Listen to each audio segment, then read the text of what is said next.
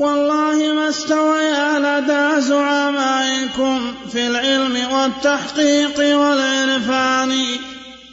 عزلوهما بل صرحوا بالعزل عن نيل اليقين ورتبة البرهان. قالوا وتلك أدلة لفظية لسنا نحكمها على الإيقان.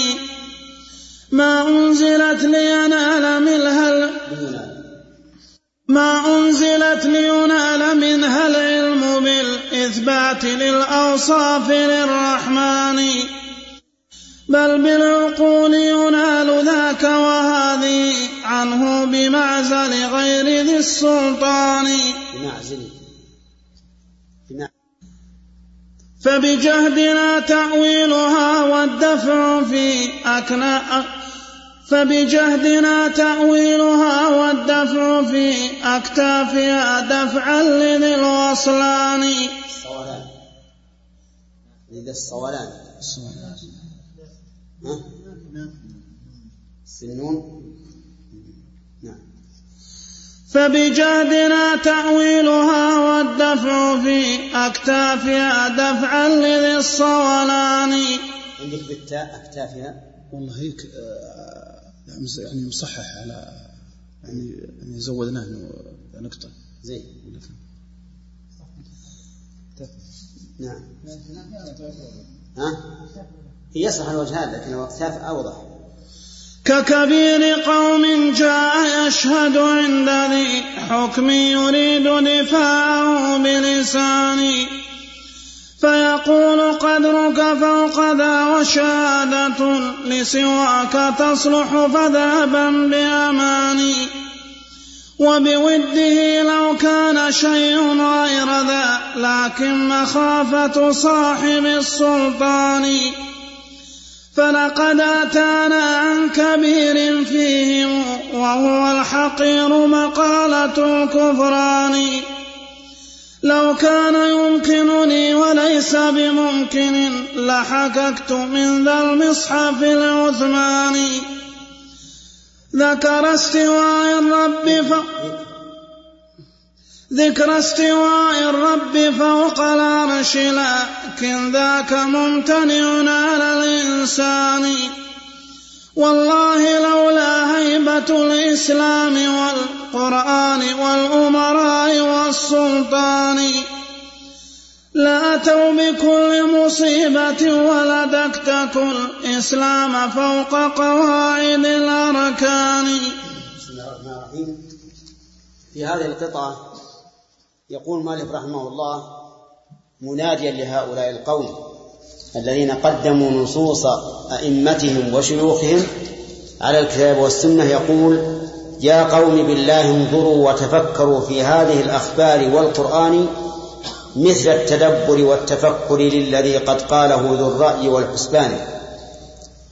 يعني أقل ما نطلب منكم العدل بأن تنظروا في نصوص الكتاب والسنة كما تنظرون في مقالات شيوخكم. طيب. والمؤلف رحمه الله في عدة مواضع يذكر السنة قبل القرآن. من أجل مناسبة الروي القافية. كما أن الله سبحانه وتعالى قدم ذكر هارون على موسى من أجل تناسب رؤوس الآيات في سورة طه. حيث قال السحرة رب هارون وموسى. فقدموا هارون من أجل أن تتناسب رؤوس الآيات. قال فأقل شيء أقل شيء يعني نطلبكم به أن يكون عندكم حدا سواء يا أولي العدوان. وما هو أعلى شيء؟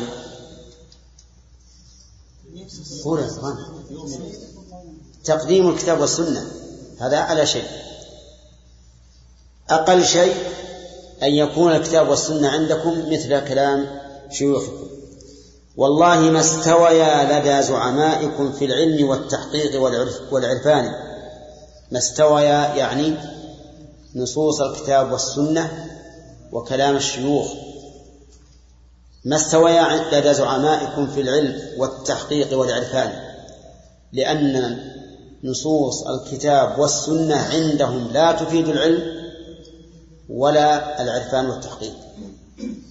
لأنهم يقولون إن كان النص من كتاب الله فالدلالة لفظية ودلالة اللفظ ظنية وليست قطعية.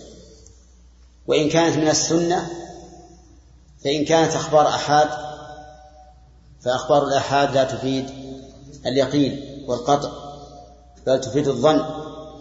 وإن كانت متواترة فهي لفظية والدلالة اللفظية لا تفيد اليقين. طيب ما هو الذي يفيد اليقين؟ كلام شيوخهم هو, هو الذي يفيد اليقين. ولهذا قال عزلوهما بل صرحوا بالعزل عن نيل اليقين ورتبة البرهان. عزلوهما الضمير يعود على الكتاب والسنة قالوا وتلك أدلة لفظية لسنا نحكمها على الإيقان. تلك المشار إليه نصوص الكتاب والسنة أدلة لفظية لا تفيد اليقين ولا ولا يصل الحكم بها إلى اليقين. ما أنزلت لينال منها العلم بالإثبات للأوصاف والرحم للرحمن. يعني ما أنزلها الله لننال بها علم أوصاف ربنا عز وجل. طيب لماذا؟ نزلت. قالوا للتعبد بلفظها. للتعبد بلفظها. وتسليم معناها لله. هذه فرقة منهم. فرقة أخرى قالوا نزلت للتعبد بلفظها ونيل الأجور بحمل معانيها على مجازها. لأن حمل اللفظ على مجازه يحتاج إلى شواهد وأدلة وتعب. بخلاف الظاهر. قالوا فتحمل على على المجازات وعلى المعاني الغريبة. وكون الإنسان يتعب لتخريجها على هذه المجاز ينال بذلك أجرا. لقول النبي صلى الله عليه وسلم لعائشة في عمرتها وحجها أجرك على قدر النصر نصرك. عرفتم؟ فصار هذا الذي يراد بالكتاب والسنة عندهم. إما التعبد باللفظ والتسليم المعنى لمن؟ لله وهؤلاء هم المفوضة. أو التعبد باللفظ ونيل الأجر بالتعب في تخريج الكلام على مجازاته وشواذ اللغة العربية. أما أن يراد بذلك العلم فلا لا يراد بهذا إثبات العلم بإثبات أوصاف الله عز وجل. بل بالعقول ينال ذاك ينال نائب الفاعل يعود على إيش؟ على العلم. ينال العلم بدلالة العقل. وهذه يعني نصوص الكتاب والسنة عنه بمعزل غير غير غير ذي سلطان. يعني ليس لها سلطان وقدرة وقوة توصل إلى العلم. فبجهدنا تأويلها والدفع في أكتافها دفعا لذي الصولان يعني معناه أننا نبذل الجهد في تأويله ونتعب. ليش؟ ليش؟ أي نعم نتعب لأجل ننال الأجر. لما قيل لهم إذا كان ليس المراد ظاهر لماذا لم يأتي الله بالمراد؟ وأتى بظاهر خلاف المراد. قالوا لأجل نتعب في حمل هذا الظاهر على مجازه وتتبع شواذ اللغة حتى ننال بذلك أجرا. طيب. ككبير قوم اسمع المثال. ككبير قوم جاء يشهد عند ذي حكم يريد دفاعه بلسانه فيقول الحاكم قدرك فوق ذا وشهادة لسواك تصلح فاذهبا بأمان. هذا رجل كبير شيخ جاء يشهد عند القاضي والقاضي ما هو قابل شهادته. قال له يا سيدي قدرك عندي أكبر من أن تأتي, تأتي تشهد. الشهادة لغيرك. أنت شيخ كبير موقر محترم. ما تأتي تشهد عندي. الشهادة لغيرك لكن روح. ما عندك ما عندي لك اعتبار. هؤلاء نزلوا نصوص الكتاب والسنة كذلك. قالوا القرآن عندنا محترم وعظيم والسنة كذلك. لكن ما الشهادة لغيره لمن؟ للعقول. للعقول. وهذا مثل غريب. رحمه الله. يعني قل أن يتفطن الإنسان لمثل هذا هذا المثل. أحيانا يأتي الإنسان بمثال يكون أبعد ما يكون عن الذهن في تصوره. ومن ذلك قول الشاعر بليت بلا الأطلال إن لم أقف بها وقوف شحيح ضاع في الترب خاتمه. نعم. بليت بلا الأطلال الأطلال يعني المساكن المهدمة لمعشوقتها. إن لم أقف بها وقوف شحيح ضاع في الترب خاتمه. شحيح بخيل ضاع خاتمه في التراب. متى يروح؟ ما يروح أبد هذا. أبدا لو يصل إلى الأرض السابعة ما راح يدورها الخاتم. على كل حال أقول بعض الناس يكون عنده خيال واسع. فمن يعني يتخيل أن هؤلاء جعلوا نصوص الكتاب والسنة بمنزلة هذا الشيخ الكبير المعظم عند الحاكم الذي جاء يشهد قالوا والله يا سيدي أنت رجل كريم عندنا وعظيم ومحترم وأنت أكبر من أن تشهد عندنا. ولكن اذهب بأمان من دور الشهادة عند غيرك. نعم. فيقول قدرك فوق ذا وشهادة لسواك تصلح فاذهبا بأمان. وبوده لو كان شيء غير ذا لكن مخافة صاحب السلطان. بوده أنه كان الأمر فوق ذلك. وهذا محتمل أن يكون بوده يعني الحاكم الذي طرد هذا الشيخ أو بوده هذا المحرف الذي حرف نصوص الكتاب والسنة. لو كان شيء غير ذا. يقول فلقد أتانا عن كبير فيهم وهو الحقير مقالة الكفران. هذا رجل من المعطلة الذين ينكرون الصفات. يقول لو كان يمكنني أن أحك قول الله تعالى في القرآن ثم استوى على العرش لفعلت. أعوذ بالله. لماذا؟ لأنه لا يريد أن يسمع أن أحدا يقول إن الله استوى على العرش. لكن المسلمون يقرؤونه في كل يوم وليلة. قال أنا أتمنى أن أتمكن من أن أحك قوله تعالى ثم استوى على العرش. نسأل الله العافية. ولكن هل يمكن هذا؟ لا. ولهذا قال لو كان يمكنني وليس بممكن لحككت من ذا المصحف العثماني ذكر استواء الرب فوق العرش لكن ذاك ممتنع على الإنسان. قال المؤلف والله لولا هيبة الإسلام والقرآن والأمراء والسلطان لأتوا بكل مصيبة ولدكتك الإسلام فوق قواعد الأركان. الله أكبر. والمؤلف رحمه الله يعرف هذا منهم لأنه ابتلي في زمنه وفي عهد شيخ ابن تيمية رحمه الله. ابتلي بهم. وابتلي الناس من قبل. ماذا فعل هؤلاء المعطلة بالأئمة؟ وشوا بهم إلى الحكام حتى حبسوهم. وضربوهم وقتلوهم. هؤلاء لو تمكنوا من أن يهدموا الإسلام كله لفعل لكنهم يخافون. هيبة الأمراء والسلطان والإسلام عند العامة يخافون وإلا لفعلوا نعم. نعم. ما الجواب من قول الفصل الرئيس هو يقول الإتيان في طريق المجاز هذا من الكلام. إيه؟ ويقول مثلا جاءني زيد وجاءني أسد.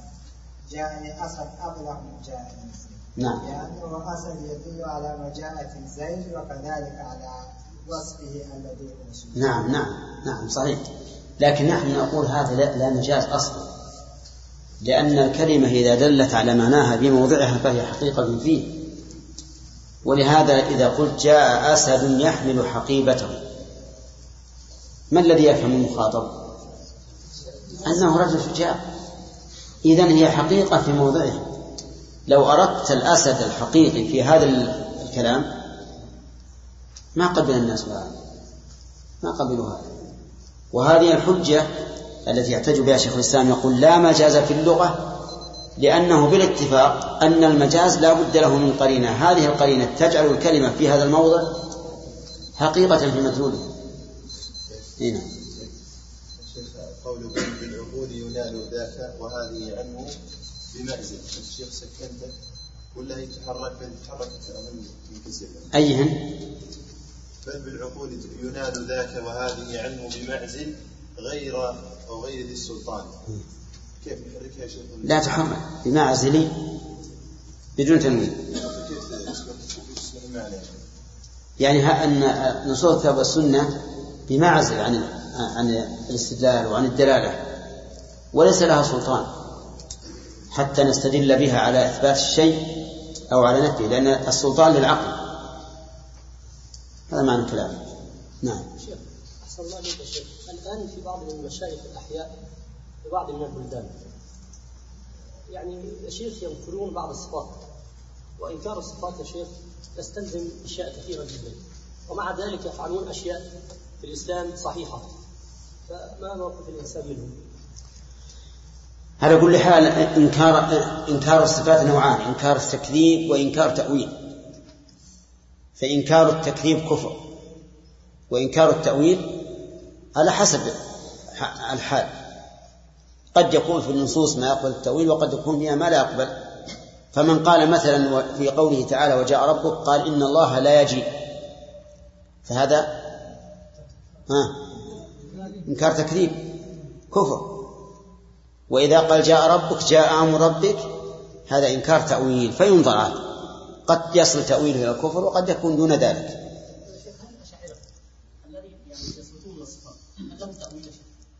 نعم. في في بعض المواضع لهم تأويل لكنه غير سائر غير سائر نعم. لا لا. شبهة. شبهة يمنع الكفر لكن التكذيب ما في الشبهة نعم. خلاص خلاص. نعم. فلقد رأيتم ما جرى لأئمة الإسلام من محن على الأزمان لا سيما لما استمعوا جاهلا ذا قدرة في الناس مع سلطان وسعوا إليه بكل إفك بين بل قاسموه بأغلظ الإيمان وسعوا إليه وسعوا إليه بكل إفك بين بل قاسموه بأغلظ الأيمان. أن النصيحة قصدهم كنصيحة الشيطان حين خلا بلا بواني فيرى عمائم ذات أنيا فيرى عمائم ذات أذناب على تلك القشور طويلة الأردان. ويرى هويلاته هيولا. ويرى هيولا لا تهول لمبصر وتهول أعمى في ثياب جبان.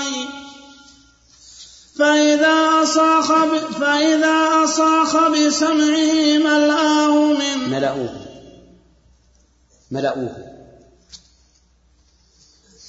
فإذا أصاخ بسمعه ملأوه من كذب وتلبيس ومن بهتان فيرى ويسمع فشرهم وفشارهم. يا محنة العينين والأذنان.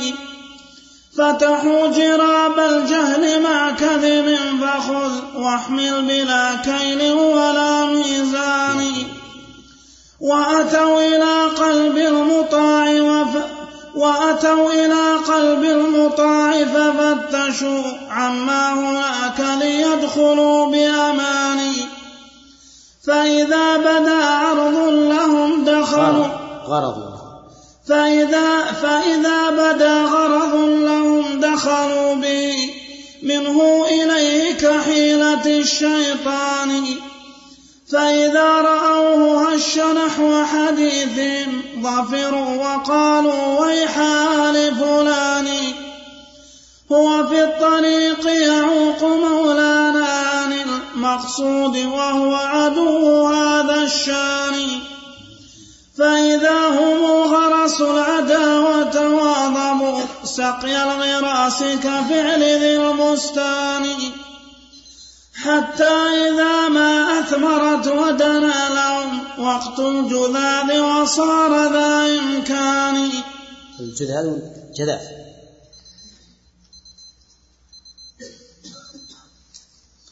حتى إذا ما أثمرت ودنا لهم وقت الجذاذ وصار ذا إمكان.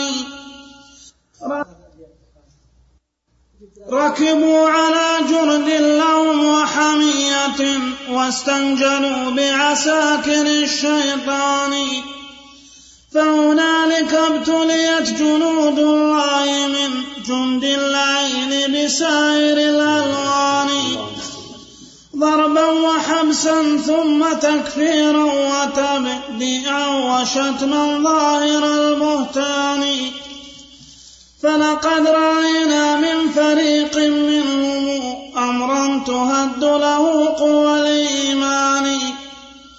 من سبهم أهل الحديث ودينهم أخذ الحديث وترك قول من سبهم أهل الحديث ودينهم أخذ الحديث وترك قول فلان. يا أمة غضب الإله. هذه القطعة رحمه يقول المؤلف رحمه الله مبينا ما جرى لأئمة الإسلام من محن من هؤلاء المعطلة. يقول فلقد رأيتم ما جرى لأئمة الإسلام من محن على الأزمان ولا سيما إمام أهل السنة رحمه الله الإمام أحمد بن حنبل. لا سيما لما استدالوا استمالوا جاهلا ذا قدرة في الناس مع سلطان.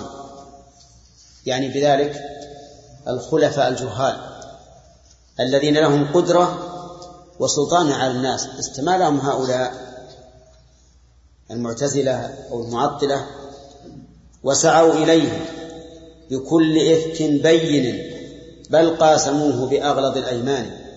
قاسموه يعني حلفوا له كما قال تعالى عن الشيطان وقاسمهما إني لكما لمن الناصحين. قاسموه أن النصيحة قصده يعني يأتون الملك للخليفة يقول الأمر كذا وكذا وكذا والله ما قصدنا إلا النصيحة. كنصيحة الشيطان حين خلا به الأبوان. ماذا قال لهما؟ قاسمهما إني لكما لمن الناصحين. يقول أن النصيحة قصد كنصيحة الشيطان حين خلا به الأبوان. والجاهل الخليفة الذي له السلطان يغتر فيرى عمائم ذات أذناب على تلك القشور طويلة الأردان. تصور هؤلاء المشايخ جاءوا عليهم عمائم طويلة الأردان يعني لها ردن طويل يصل إلى الفخذين. نعم. أيضا آه، طويلة الأردان لكنها على إيش؟ على قشور. على قشور من الناس. ولكن الخليفة الجاهل يظن أن هؤلاء مشائخ كبار فيأخذ بقولهم ويرى هيولا لا تهول لمبصر وتهول أعمى في ثياب جبان. الهيولة يعني الهيئة. يرى هيئة عظيمة. مشائخ كبار. نعم جاءوا بهذه الأبهة لكنها لا تهول لمبصر لأنه يعرف أنه ليس تحت الثياب إلا الخراب. وإنما تهول من؟ الأعمى الجبان. فإذا أصاخ بسمعه ملؤوه من كذب وتلبيس ومن بهتان. أعوذ بالله. أصاخ بسمعه يعني استمع إليهم وأنصت. فيرى ويسمع فشرهم وفشارهم. يا محنة العينين والأذنان. الفشر والفشار هو الحديث الطويل المنمق ولكنه ليس تحته فائدة. ليس تحته فائدة. إذا سمع الإنسان ظنه حسنا صوابا ولكنه بالعكس. فتحوا فتحوا جراب الجهل مع كذب مع كذب أو مع كذب فخذ واحمل جهل وكذب فخذ واحمل بلا كيل ولا ميزان. يعني من من كثرة الكذب والبهتان والجهل. وأتوا إلى قلب المطاع ففتشوا عما هناك ليدخلوا بأمان. من المطاع؟ الخليفة. أتوا إلى قلبه ففتشوا عما هناك ليدخلوا بأمان فإذا بدا غرض لهم دخلوا به منه إليه كحيلة الشيطان. يعني أنهم ينتهزون الفرصة. كلما بدا غرض والغرض فيما يظهر لي أنه الذي يرمى إليه وليس الغرض الحاجة بل الغرض الذي يرمى إليه بالسام كلما بدا غرض دخلوا به منه إليه. ويحتمل أن المراد بالغرض هنا الحاجة يعني كلما بدا لهم حاجة دخلوا منها إليه إلى هذا الملك أو الخليفة. فإذا رأوه هش نحو حديثهم فإذا رأوه هش نحو حديثهم يعني إذا رأوه قد هش نحو حديثهم وأصاخ إليه ظفروا وقالوا ويح آل فلان. يعني ظفروا بمطلوبهم وقالوا فيما بينهم ويح آل فلان. من يعنون بآل فلان؟ نعم أهل الحديث. أهل الحديث يعني ويحهم لأن الخليفة هش لقولهم هو في الطريق هو في الطريق يعوق مولانا عن المقصود وهو عدو هذا الشان. أيضا يقولون هؤلاء الجماعة يعوق أمرك ويؤلب الناس عليك ويفعل ويفعل ويفعل. نعم و فإذا هم غرسوا العداوة واظبوا سقي الغراس كفعل ذي البستان إذا غرسوا العداوة على أهل الحديث من السلطان لم يتركوه. ولم يتركوه بل يتابعونه. كما يتابع الرجل شجرته إذا غرسها. حتى إذا ما أثمرت ودنا لهم وقت الجذاذ وصار وصار ذا إمكان أنا عندي واو. وصار ذا إمكان نعم. ركبوا على جرد لهم وحمية. ويجوز على حرق يعني على حنق وحمية. وعلى جرد يعني الخيل الجرد. واستنجدوا بعساكر الشيطان فهنالك ابتليت جنود الله من جند اللعين بسائر الألوان. لماذا؟ لأن السلطان ها صار معهم. صار معهم وآذى أهل الحديث ضربا وحبسا ثم تكفيرا وتبديعا وشتما ظاهر البهتان. يعني يأتون بكل مسبة لأهل الحديث إلى أن يقولهم كفار والعياذ بالله. فلقد رأينا من فريق منهم أمرا تهد له قوى الإيمان من سبهم أهل الحديث ودينهم أي دين أهل الحديث أخذ الحديث وترك قول فلان. يعني أنهم يسبون أهل الحديث لماذا؟ ها؟ لأن دينهم أخذ الحديث وترك رأي فلان وفلان ومع ذلك يسبونه. فابن القيم رحمه الله كما مر علينا كثيرا يظهر من كلامه أن في قلبه عليهم من الحنق والعداوة ما هم السبب فيه لأنهم آذوا أهل الحديث آذوا أهل السنة صاحوا بهم ظاهرا وباطنا وفي كل مكان. وهذا هو الذي جعل بعض التعطيل منتشرا في العالم الإسلامي. أنهم كانوا والعياذ بالله يضيقون الخناق على أهل الحديث وأهل السنة. نسأل الله السلامة. نعم محمد. هذه نراها سنة الله سبحانه وتعالى في خلقه يعني في كل جماعة يختلف الناس ويختلف ربما تختلف العقائد ولكن هذا عمل من الشر لأهل الخير ولا لا؟ بلى. ما في شك وكذلك جعلنا لكل نبي عدوا من المجرمين نعم. بعض الناس يسمون المسلمين اللي كلهم موحدين يسمون متطرفين ومشددين ومثلا يعني واصوليين وهابية. هذا متخيلين كانك كنا فينا الآن. الحديث ده بيطبق فينا الان في زماننا لأن في ناس يحللون الربا وفي وفي ناس يتحللون يقول هذا مشدد الدماغ والجميع المسلمين الان يعني معاصرين مرة. يقولون هذا الثوب قتيل وهذا لهي وهذا كذا. نفس الطريقة يعني. نعم هذا سيكون إلى يوم القيامة. لا بد من صراع بين الحق والباطل. وأهل الحق قد يؤذون من هؤلاء. لكن لحكمه يريدها الله عز وجل. من أجل أن أن ينالوا درجة الصابرين لأن الصبر درجة عالية. ما هي سهلة. لا تنال درجة الصبر إلا بشيء يصبر عليه.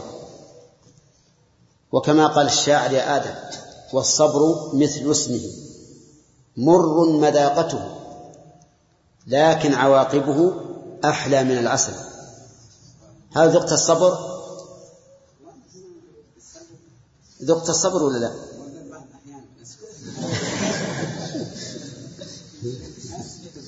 نعم يا شيخ.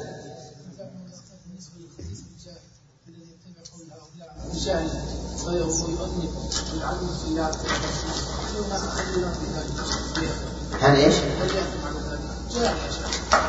الله المستعان. جاهل الجهالة لا جاهل الجهل لا لا لا لا لا يدري يدري لكن التعصب والعياذ بالله الذي لا. يدري كيف ما يدري واهل الحديث عنده يصفون به كيف ما يدري لكن التعصب هذه واجب أن يتبصر. خليه يعلم. إي نعم. أنت كذا.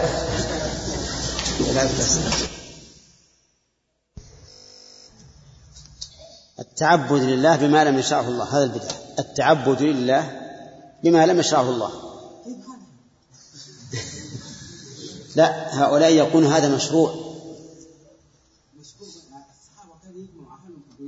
إي نعم.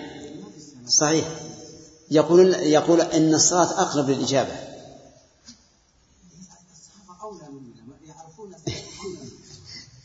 على كل حال إطلاق البدعة عليها صعب. لكن يكفي أن نقول ليس سنه نعم.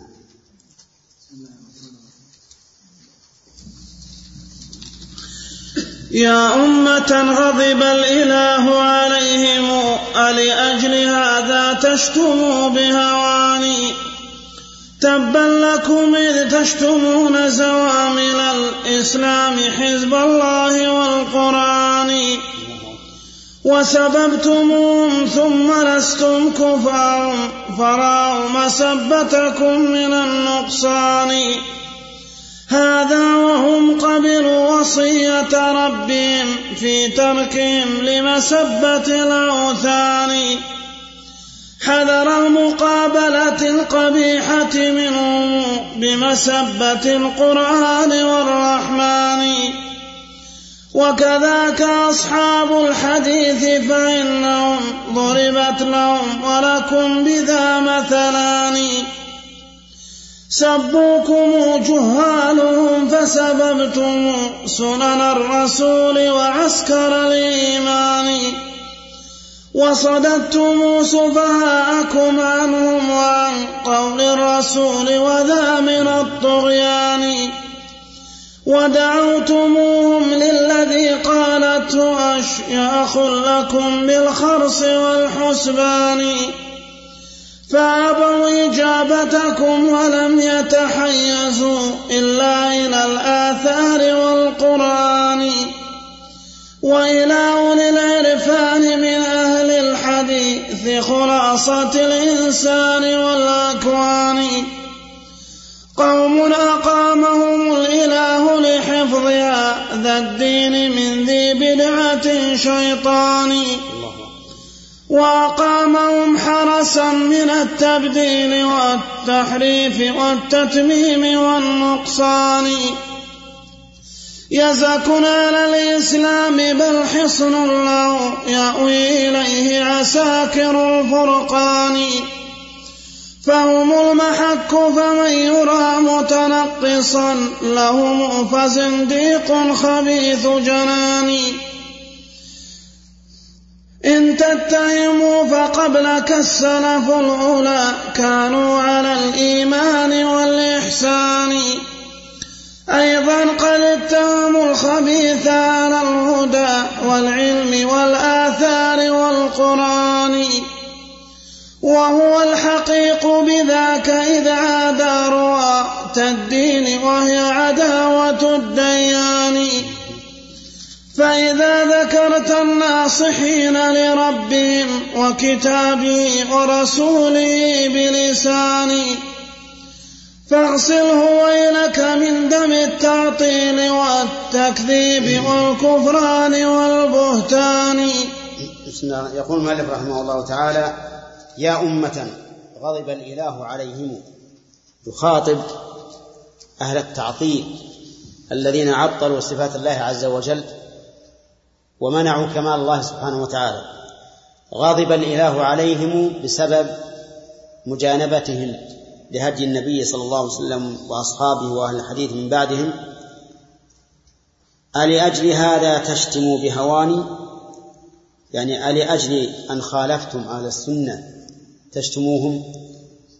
تبا لكم إذ تشتمون زوامل الإسلام حزب الله والقرآن. زوامل جمع زاملة وهي الناقة التي تحمل المتاع أو الجمل الذي يحمل المتاع. والمراد والمراد أن هذا أن هؤلاء أهل الحديث هم الذين يحملون السنة كما تحمل الإبل الزوامل أمتعة المسافرين. وسببتموهم ثم لستم كفءهم. يعني لستم مكافئين لهم بل أنتم أحقر منهم وأدنى وأذل ومع ذلك تسبونهم. ولكن العقلاء منهم أعرضوا عن سبكم ولهذا قال فرأوا مسبتكم من النقصان يعني أنهم لم يتنزلوا وينزلوا بأنفسهم حتى يسبوكم بل جانبوكم وتركوكم. طيب هذا وهم قبلوا وصية ربهم في تركهم لمسبة الأوثان حذرا حذر المقابلة القبيحة منهم بمسبة القرآن والرحمن. يعني تركوا سبكم لأنهم لو سبوكم لسببتم القرآن والحديث. كما أن الله سبحانه وتعالى نهى عن سب الآلهة التي تعبد من دونه خوفا من أن يسب الله عز وجل. فقال تعالى ولا تسبوا الذين يدعون من دون الله فيسبوا الله عدوا بغير علم. أما أنتم إذا سببتم الذين يدعون من دون الله فإنكم تسبونهم بحق وبعلم. لكن هم إذا سبوا الله فإنما يسبون الله عدوا بغير علم. ولهذا قال حذر المقابلة القبيحة منهم بمسبة القرآن والرحمن. وكذاك أصحاب الحديث فإنهم ضربت لهم ولكم بذا مثلان. بدا أي بالنهي عن سب آلهة المشركين لئلا يسبوا الله. فكذلك أهل السنة أهل الحديث تركوا مسبتكم لئلا تسبوا منهاجهم وتسبوا أدلتهم من كتاب الله وسنة رسوله. سبوكم جهالهم فسببتم سنن الرسول وعسكر, وعسكر القرآن الإيمان.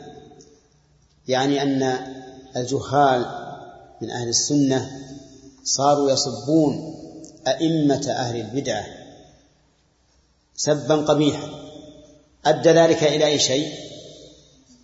قال فسببتم سنن الرسول وعسكر الإيمان. سببتم السنن وأصحاب السنن.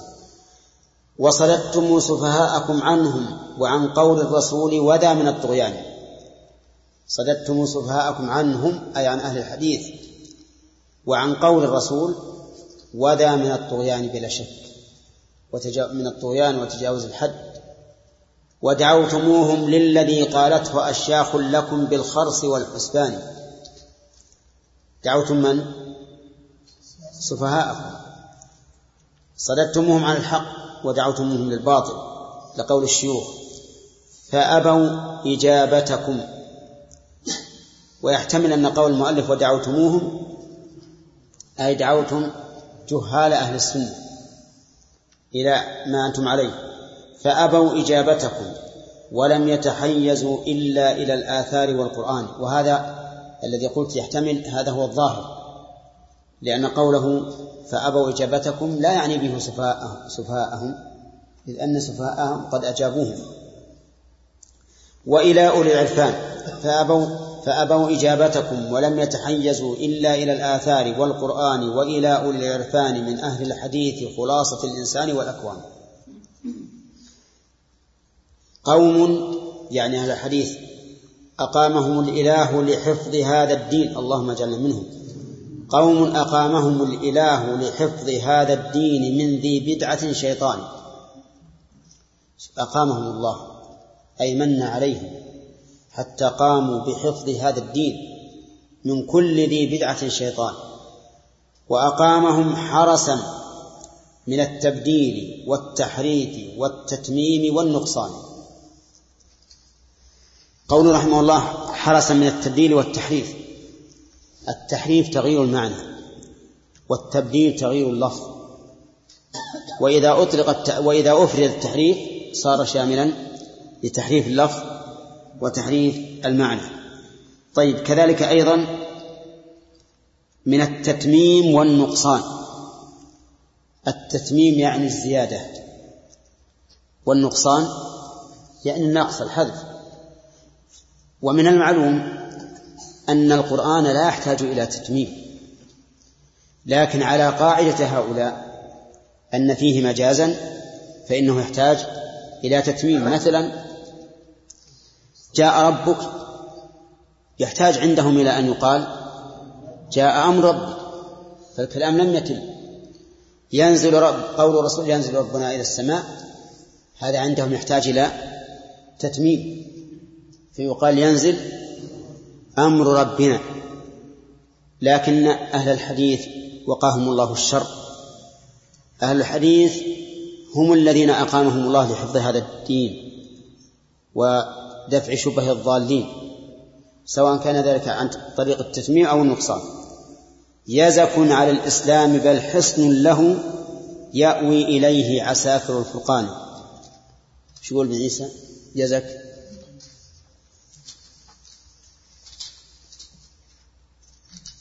معكم ابن عيسى؟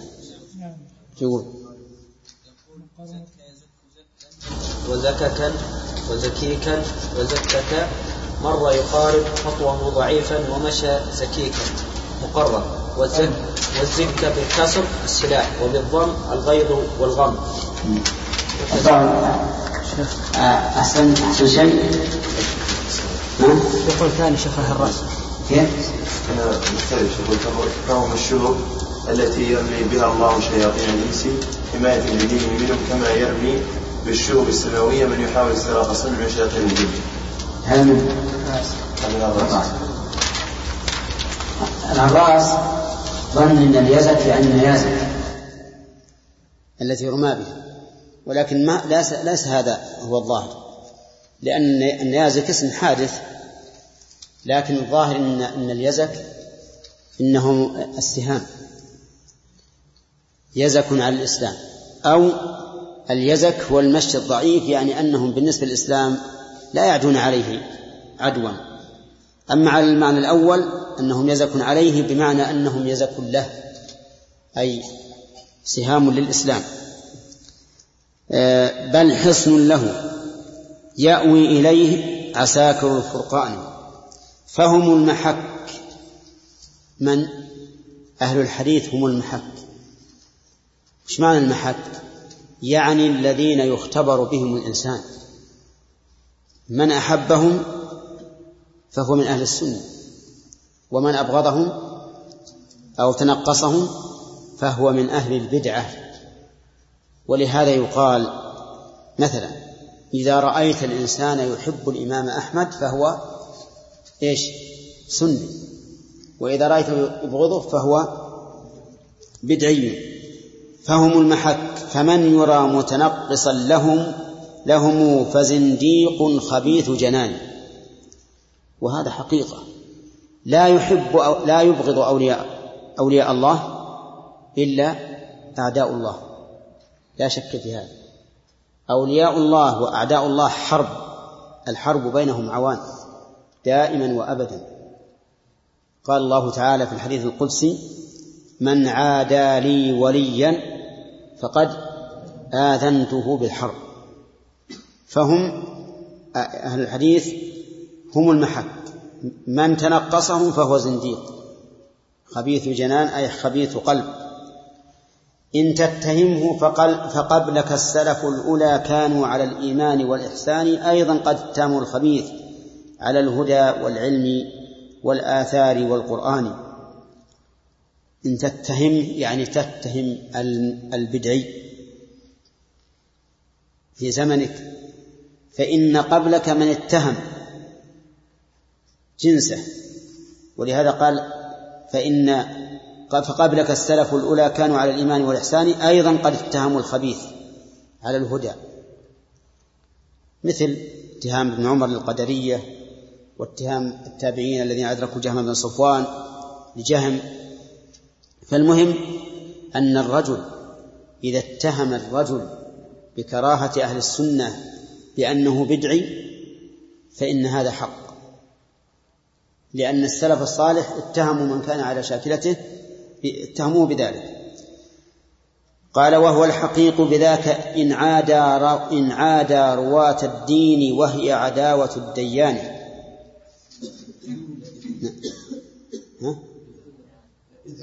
وهو الحقيق بذاك إذ عادى رواة الدين وهي عداوة الديان.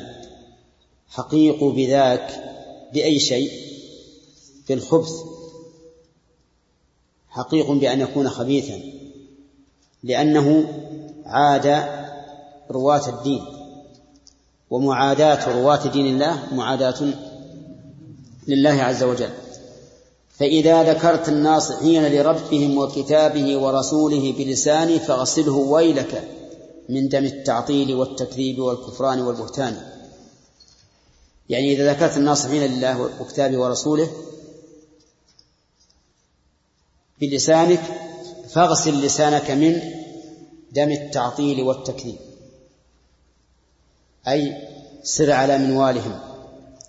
سر على منوالهم لتغسل لسانك من هذه من هذه الأوصاف القبيحة.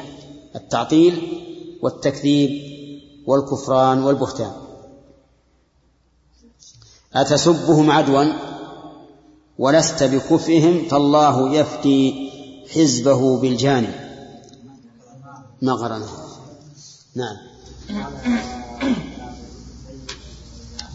نحن ما نحبون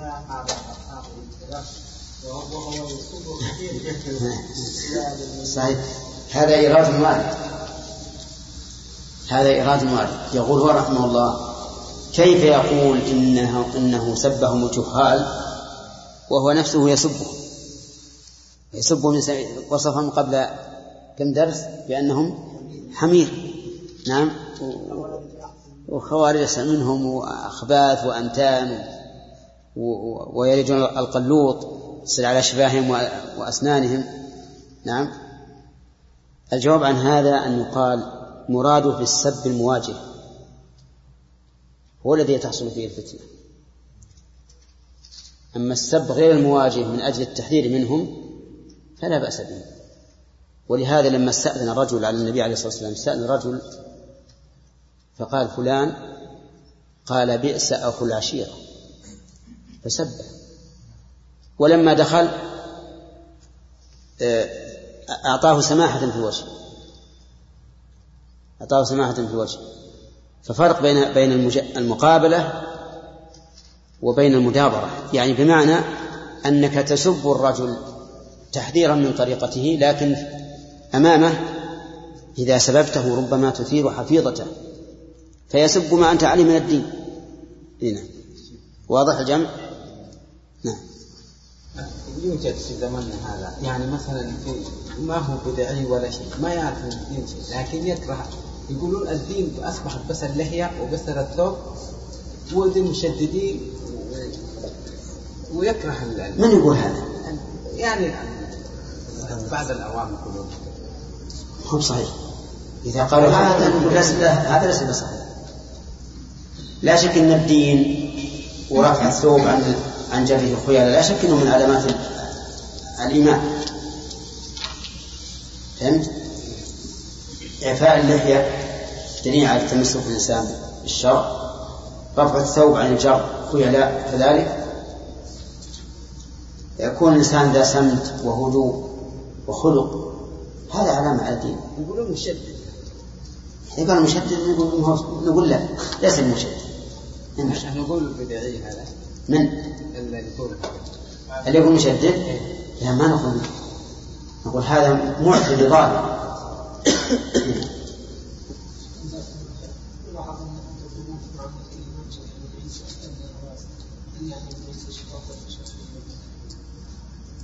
لا كل واحد منهما أفضل من الثاني من وجه نعم.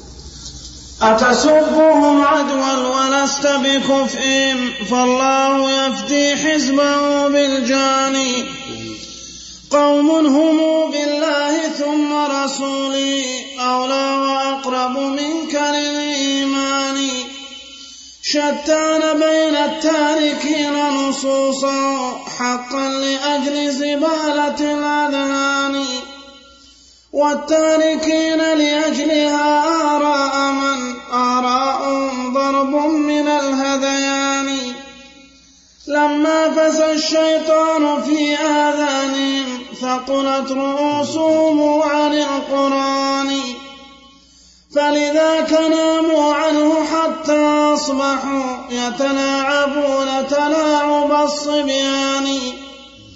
والركب قد وصلوا العلا وتيمموا من أرض طيبة مطلع الإيمان وأتوا إلى روضاتها وتيمموا من أرض مكة مطلع القرآن. قوم إذا ما ناجذ النص بدا طاروا له بالجمع والوحدان.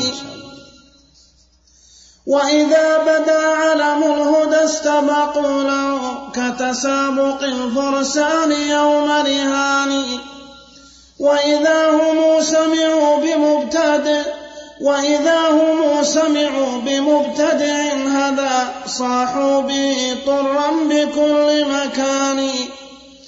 ورثوا رسول الله لكن غيرهم قد راح بالنقصان والحرمان. وإذا استهان سواهم بالنص لم يرفع به رأسا من الخسران. عضوا عليه بالنواجذ رغبة فيه وليس لديهم بمهان. ليسوا كمن نبذ الكتاب حقيقة وتلاوة قصدا بترك فلان. عزلوه في المعنى وولوا غيره كأبي الربيع خليفة السلطان. ذكروا فوق منابر وبسكة رقم اسمه في ظاهر الأثمان. والأمر والنهي المطاع لغيره ولمهتد ضربت بذا مثلان.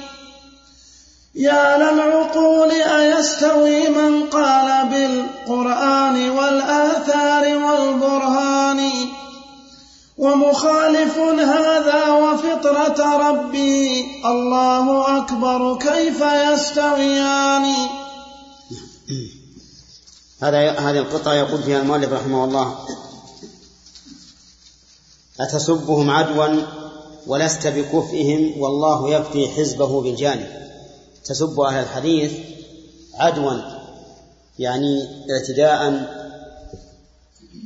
وطغيانا عليهم ولست بكفئهم لأنهم خير منك.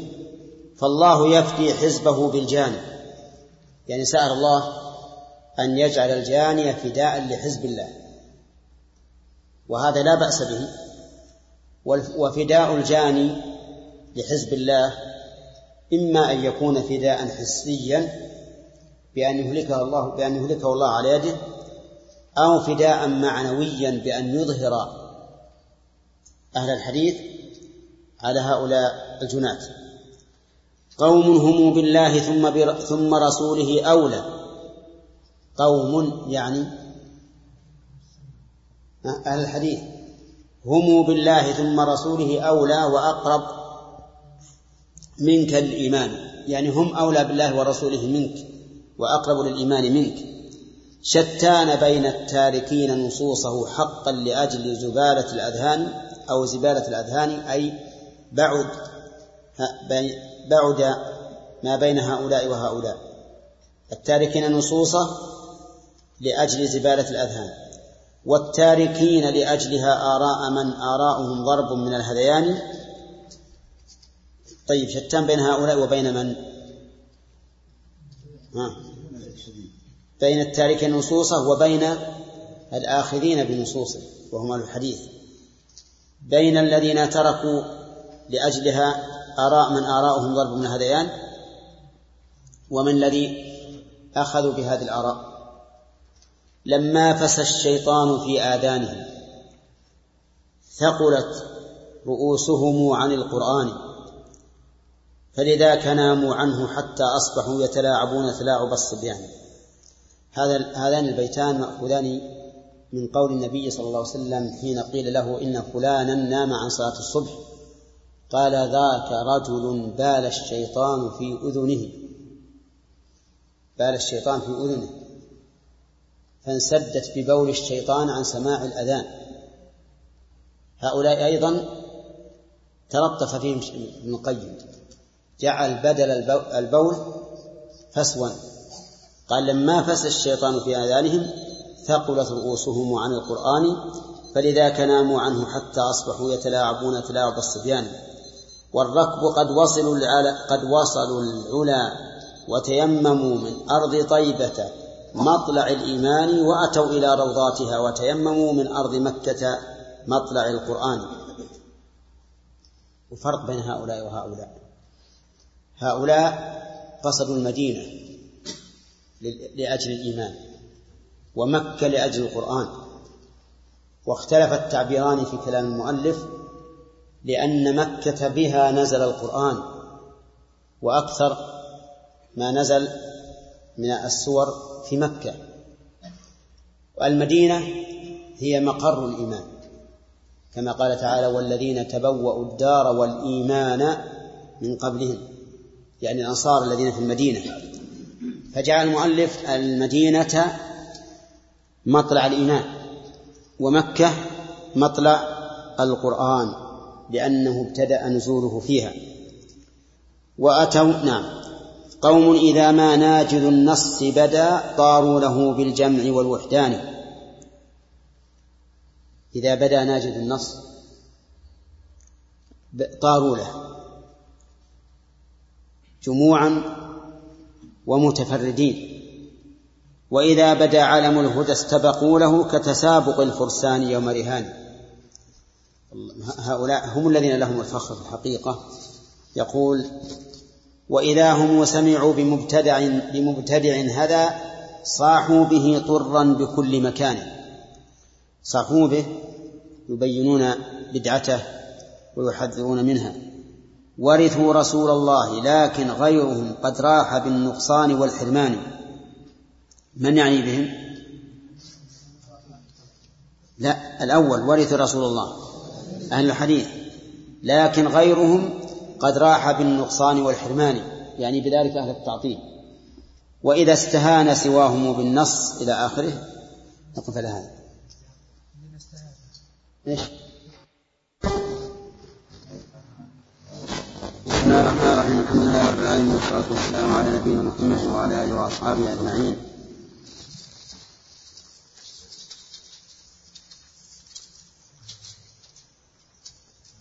نعم.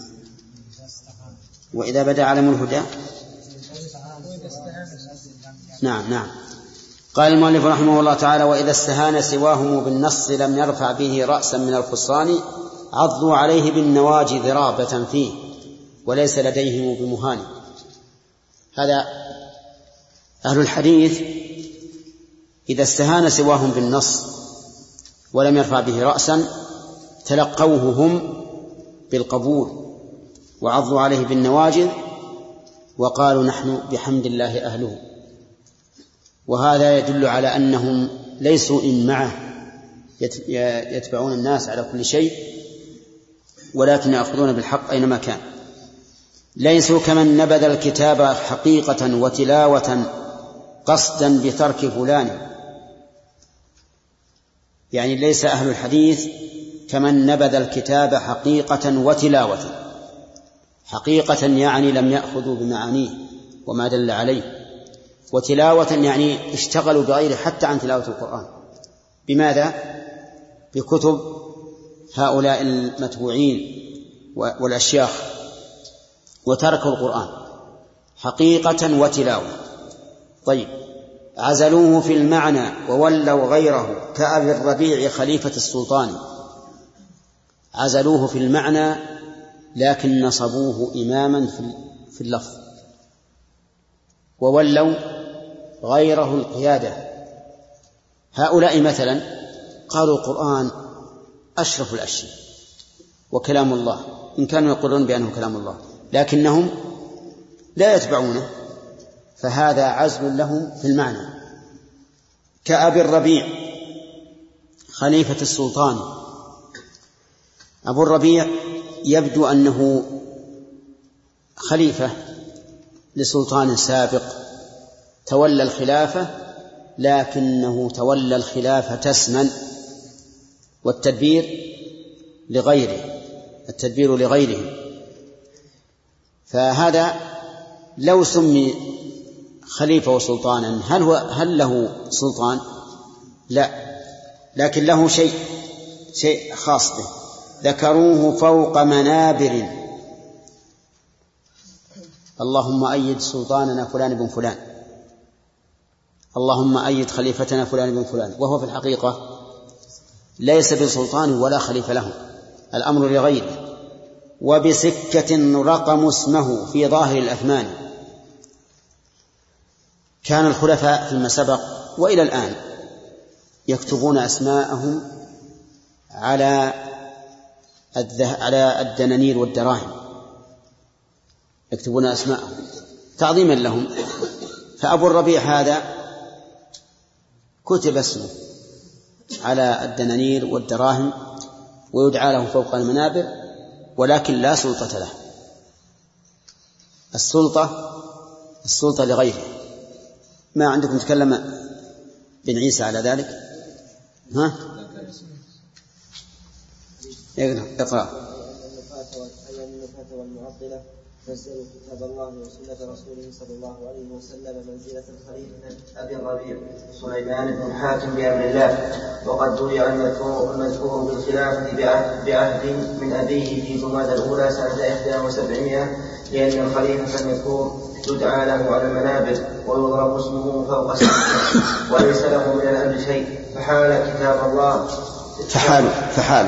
فحال كتاب كتاب الله كتاب كتاب الله. فحال كتاب الله تعالى وسنة رسوله صلى الله عليه وسلم عندهم كحال أبي الربيع مع السلطان محمد بن قلاوون الألفي. طيب. المهم إن إن ابن القيم رحمه الله ضرب مثلا للقرآن عند هؤلاء بخليفة ليس له إيش؟ أمر ولا نهي. إنما يذكر اسمه فوق المنابر ويدعى له ويكتب اسمه على السكك يعني على النقود الذهب والفضة. والأمر والنهي المطاع لغيره ولمهتد ضربت بذا مثلان. نعم. الأمر والنهي المطاع لغيرها إلى غير هذا الحاكم. ولمهتد ضربت بذا مثلان يعني مثلنا ومثلكم بالنسبة للقرآن كمثل حاكم خليفة ليس له أمر ولا نهي. عند من؟ ها؟ عند أهل التعطيل. لكن عند أهل الحديث الأمر والنهي كله للقرآن والسنة. قال يا للعقول أيستوي من قال بالقرآن والآثار والبرهان ومخالف هذا؟ الجواب لا يستويان. ومخالف هذا وفطرة ربه الله أكبر كيف يستويان؟ يعني لا يستويان. وصدق رحمه الله. بل فطرة الله التي فطروا بل فطرة الله التي فطروا على مضمونها والعقل مق نعم نعم.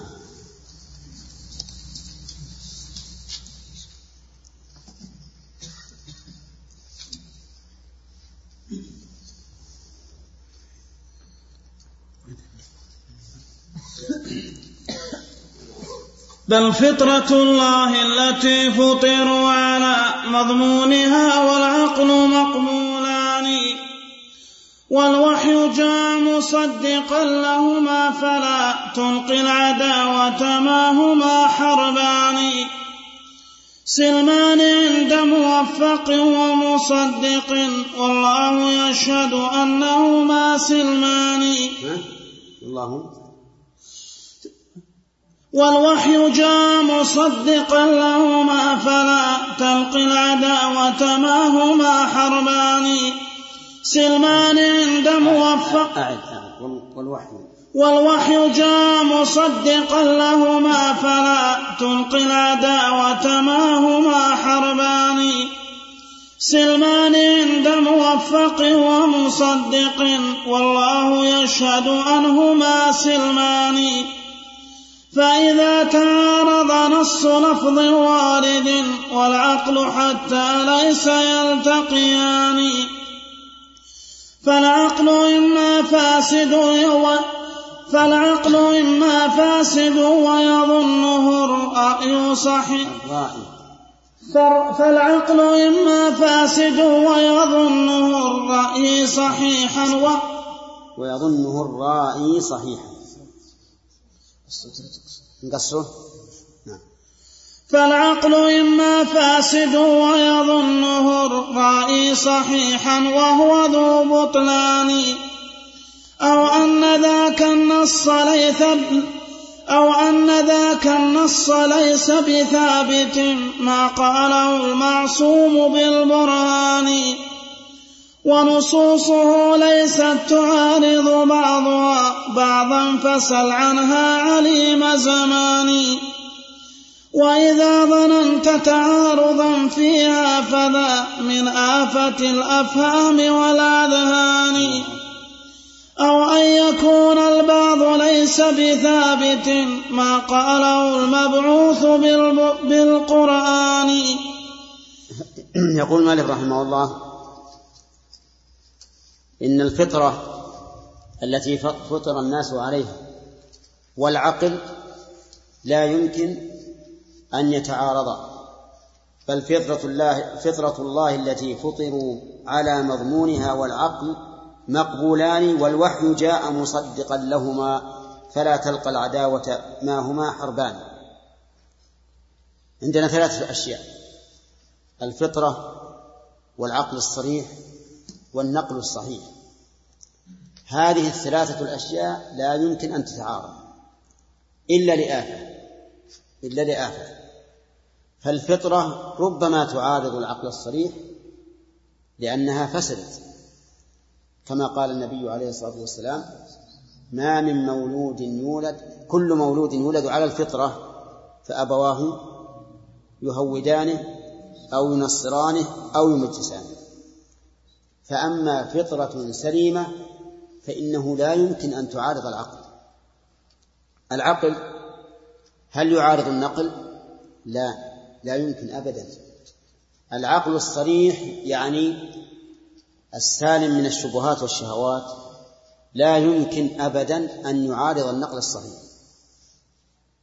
ولشيخ الإسلام ابن تيمية كتاب سماه درء تعارض العقل والنقل. واشتهر بين العلماء باسم العقل والنقل وابن القيم مر علينا الثناء منه عليه حتى قال فيه وله كتاب العقل والنقل الذي ما في الوجود له نظير ثاني. إذا لا يمكن أن يتعارض العقل والنقل ولكن كيف نعمل إذا تعارض؟ يقول المؤلف رحمه الله والوحي جاء مصدقا لهما فلا تلقى العداوة ما هما حربان سلمان عند موفق, موفق ومصدق. والله يشهد أنهما سلمان. لكن هما سلمان عند من؟ عند الموفق المصدق. أما المنكر فهو يدعي أن العقل يعارض النقل. والذي لم يوفق للجمع بينهما يظن أيضا تعارض العقل والنقل. فإذا تعارض نص لفظ وارد والعقل يعني تعارض النص والعقل حتى ليس يلتقيان فالعقل إما فاسد ويظنه الرائي صحيحا وهو ذو بطلان. هذا واحد. أو أن النص أو أن ذاك النص ليس بثابت ما قاله المعصوم بالبرهان. عرفتم كيف؟ يعني يقول إذا تعارض عقل ونقل في, في نظر الرائي فلا يخلو من حالين. إما أن العقل فاسد أفسدته الشبهة أو الشهوة. ولست أريد بالشهوة هنا الشهوة الجنس الجماع. الشهوة سوء القصد سوء القصد. أو أن النص ليس بثابت عن المعصوم. فأما أن يكون النص ثابتا والعقل صحيحا فإن التعارض لا يمكن أبدا. لا يمكن. إذن إذا وجدت من نفسك أن النص معارض للعقل فاتهم عقلك أو النص. النص ليس يعني تتهم أنه صادق أو كذب لكن تتهم هل هو ثابت أو غير ثابت. فإذا ثبت عن المعصوم فإنه لن يعارض العقل أبدا. ثم انتقل المؤلف رحمه الله إلى تعارض النصوص بعضها مع بعض فقال ونصوصه ليست تعارض بعضها بعضا فسل عنها عظيم زمان. عليم زمان. أيضا النصوص لا يمكن أن تتعارض أبدا. ولاحظوا أن المراد بالتعارض هنا ليس التعارض بين النصوص في العموم والخصوص فإن هذا وارد.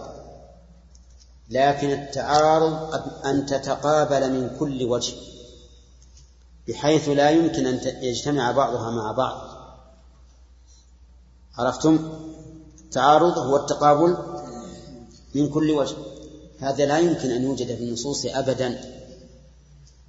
فإن قال قائل أليس أليس قد ثبت النسخ فعارض الناسخ المنسوخ فالجواب بلى. لكن إذا ثبت النسخ فلا تعارض لأن المنسوخ غير غير قائم. المنسوخ نسخ وذهب غير قائم. لكن كلامنا على النصوص التي ليست بمنسوخة لا يمكن أن تتعارض أبدا. طيب.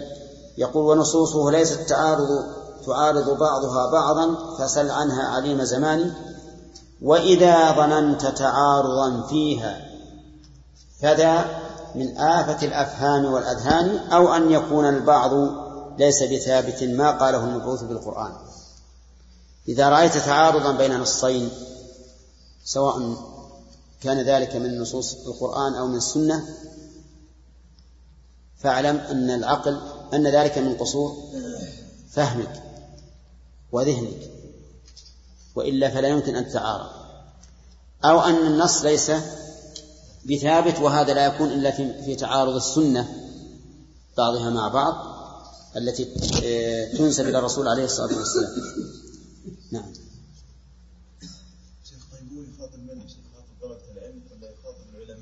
طيب؟ لا. قلنا الآن يا شيخ أخاف أنه تناسب بعضها. يعني النص وكذا لذلك تجد مختلفين بعض الآراء أو الأشياء اللي تحتاج عقل لا هو, هو هو يخاطب عامة الناس.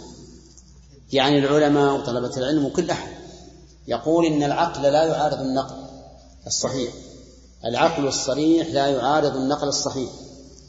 النصوص الثابتة لا يعارض بعضها بعضا. فإذا وجدت تعارضا فالخطأ من فهمك. نعم. لكن قول في الشافعي.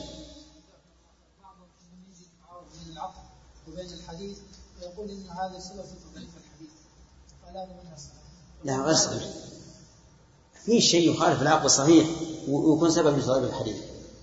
مثل من روى أن سفينة نوح عليه الصلاة والسلام جاءت إلى مكة وطافت بالبيت وبالصفا والمروة. هذا حديث يروى عن الرسول صلى الله عليه وسلم. نصدق هذا؟ نعم؟ ما نصدق هذا هذا لا نصدقه نعم؟ إيش؟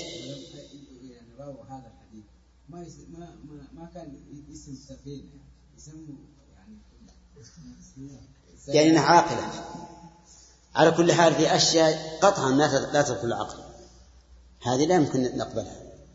في أشياء صحيحة لكن يظن الإنسان أنها ت- ت- تخالف العقل. هذا هو اللي عقله فيه بلى نعم.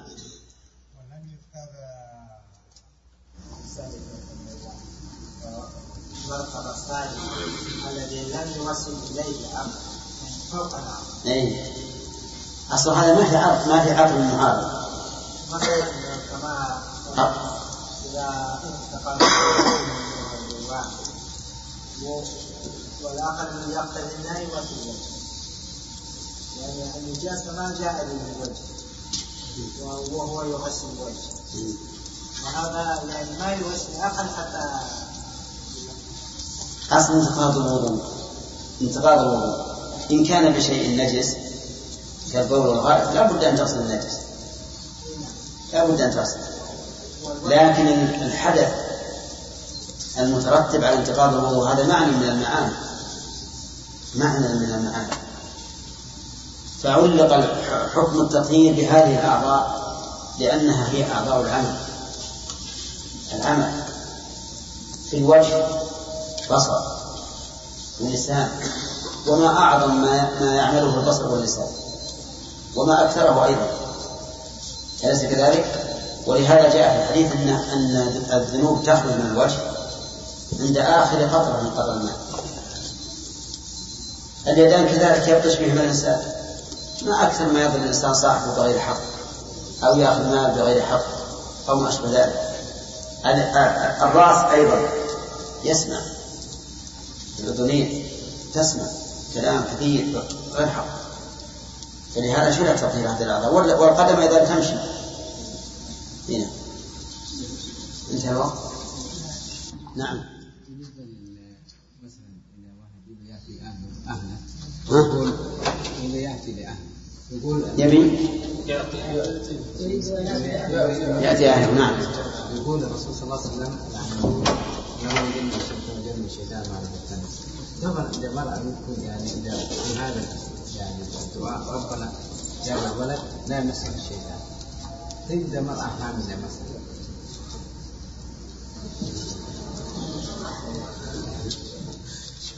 هذا سؤال دقيق يا آدم.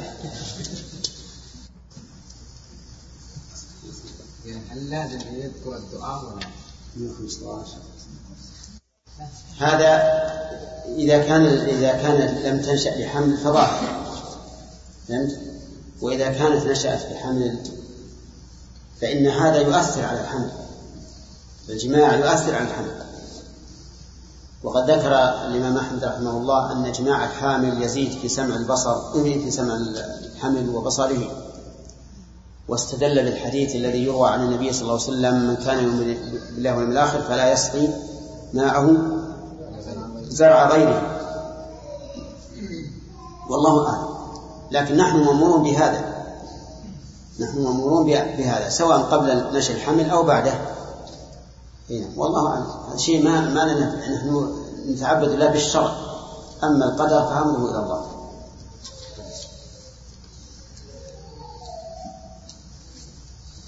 انتظري يا فهد بعد الصلاة إن شاء الله. نعم. بسم الله الرحمن الرحيم. لكن قول محمد والجهم في قلب الموحد ليس يجتمعان إلا ويطرد كل قول ضده فإذا هما اجتمعا فمقتتلان. والناس بعد على ثلاث حزبي أو حربي أو فارغ متواني. فاختر لنفسك أن تجعل أين؟ فاختر لنفسك أين تجعلها؟ فلا والله لست برابع الأعيان. من قال بالتعطيل فهو مكذب بجميع رسل الله والفرقان. إن المعطل لا إله له سوى المنحوت بالأفكار في الأذهان. وكذا إله المشركين فنحته الأيدي وما في نحتهم سيان. وكذلك وكذا إله وكذا إله المشركين فنحته الأيدي هما في نحتهم سيان. عندنا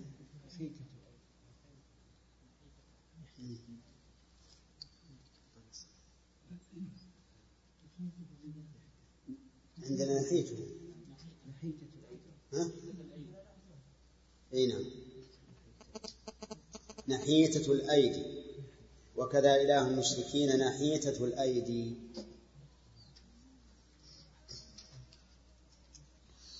وكذا إله المشركين نحيتة الأيدي هما في نحتهم سيان لكن إله المرسلين هو الذي فوق السماء مكون الأكوان. تالله قد نسب المعطل كل من بالبينات أتى إلى الكتمان. والله ما في المرسلين معطل نافي صفات الواحد الرحمن. كلا ولا في المرسلين مشبه حاش أو مؤمن إفك ذي بهتان. فخذ الهدى, فخذ الهدى من عبده وكتابه فهما إلى سبل الهدى. فخذ الهدى من عبده وكتابه فهما إلى سبل الهدى سببان. يقول المؤلف رحمه الله لما ذكر أن العقل والفطرة والشرع لا يتناقضان أبدا ولا يتعارضان ذكر أن الذي يتعارض هو عقل جهم وأتباعه يتعارض مع قول الرسول صلى الله عليه وسلم.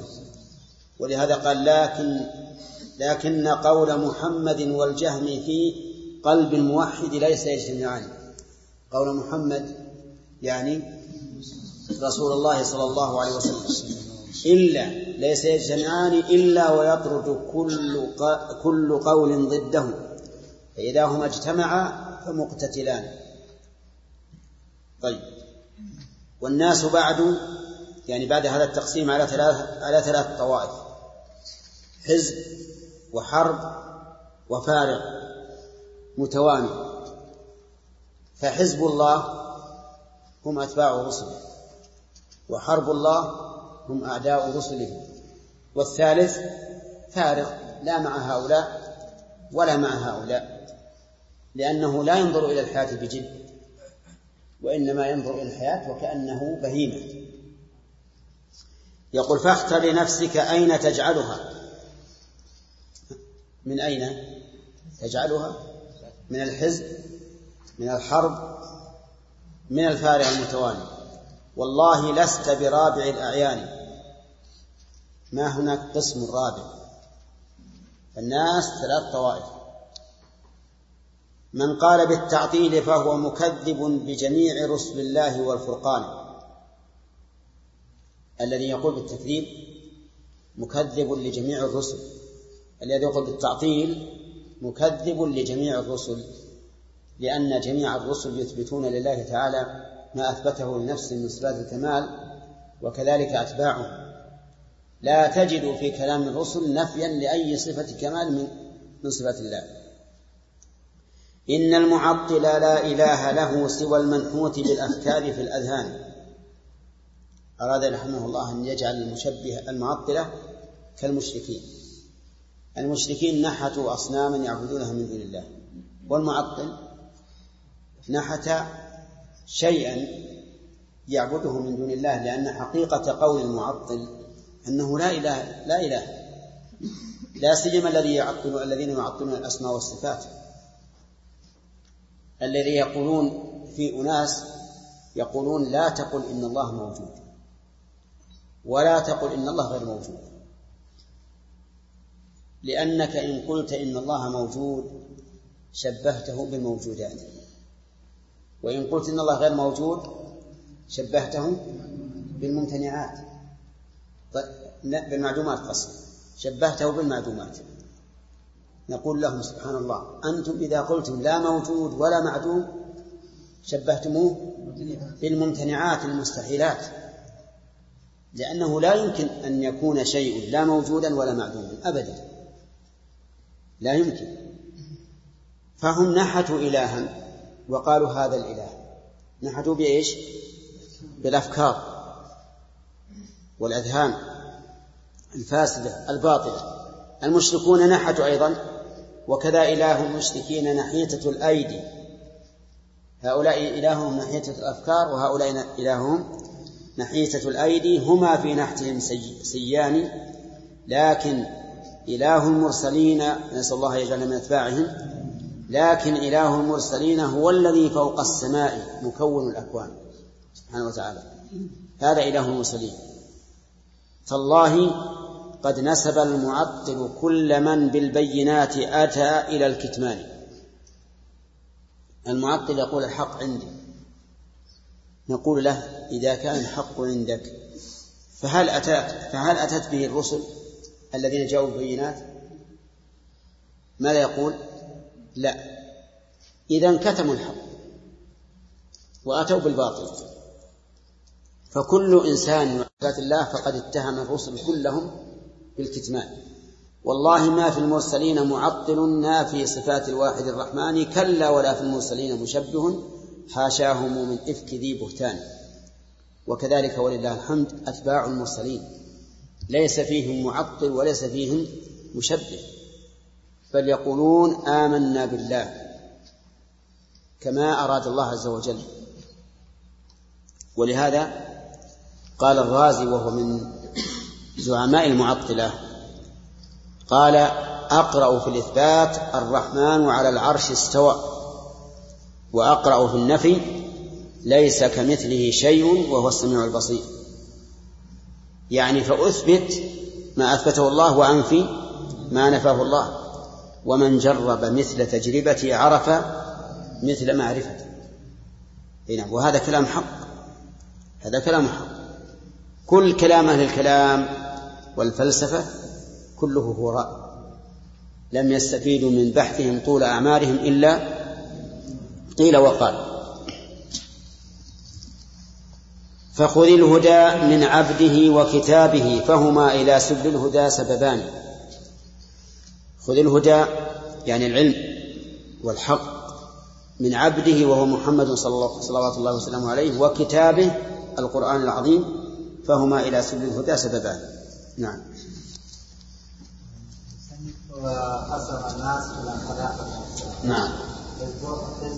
حزب الله وحرب معدلة وإنسان فارغ لا مع هؤلاء ولا مع هؤلاء وبين بطلان الذي هو في حرب الله؟ وما بين لها بيان؟ بين الحزب بين الحزب والحرب. الحزب المسلمون. وال- والحرب. هو ما الثالث فارغ ما عنده شيء. فارغ ما ما هو جدي. يعني لا يحتاج إلى البيان. ما يحتاج. مم. البيان. نعم. صدقت صحيح. نعم. كيف كيف نحت المعتزلون إلههم بالأفكار؟ إي نعم. لأنهم صوروا إله ليس إله المرسلين. إله المرسلين إله فرد صمد متصل بصفات الكمال. هؤلاء إلههم ليس كذلك ليس متصلا بصفات الكمال. فنحتوا بأفكارهم إلها لا حقيقة له أو إلها معطلا عن صفاته أو عن أسمائه أو عن بعض أكثر الصفات نعم. في موضع آخر ذكرنا يا شيخ؟ إن المعطل المعطل يعبد عدم عدما. نعم. هنا قال يعني يعبد إلها وصفه إي نعم. هو إله الله بالنسبة له. لكن حقيقة الأمر أنه عدم. فنحته الها حقيقته العدم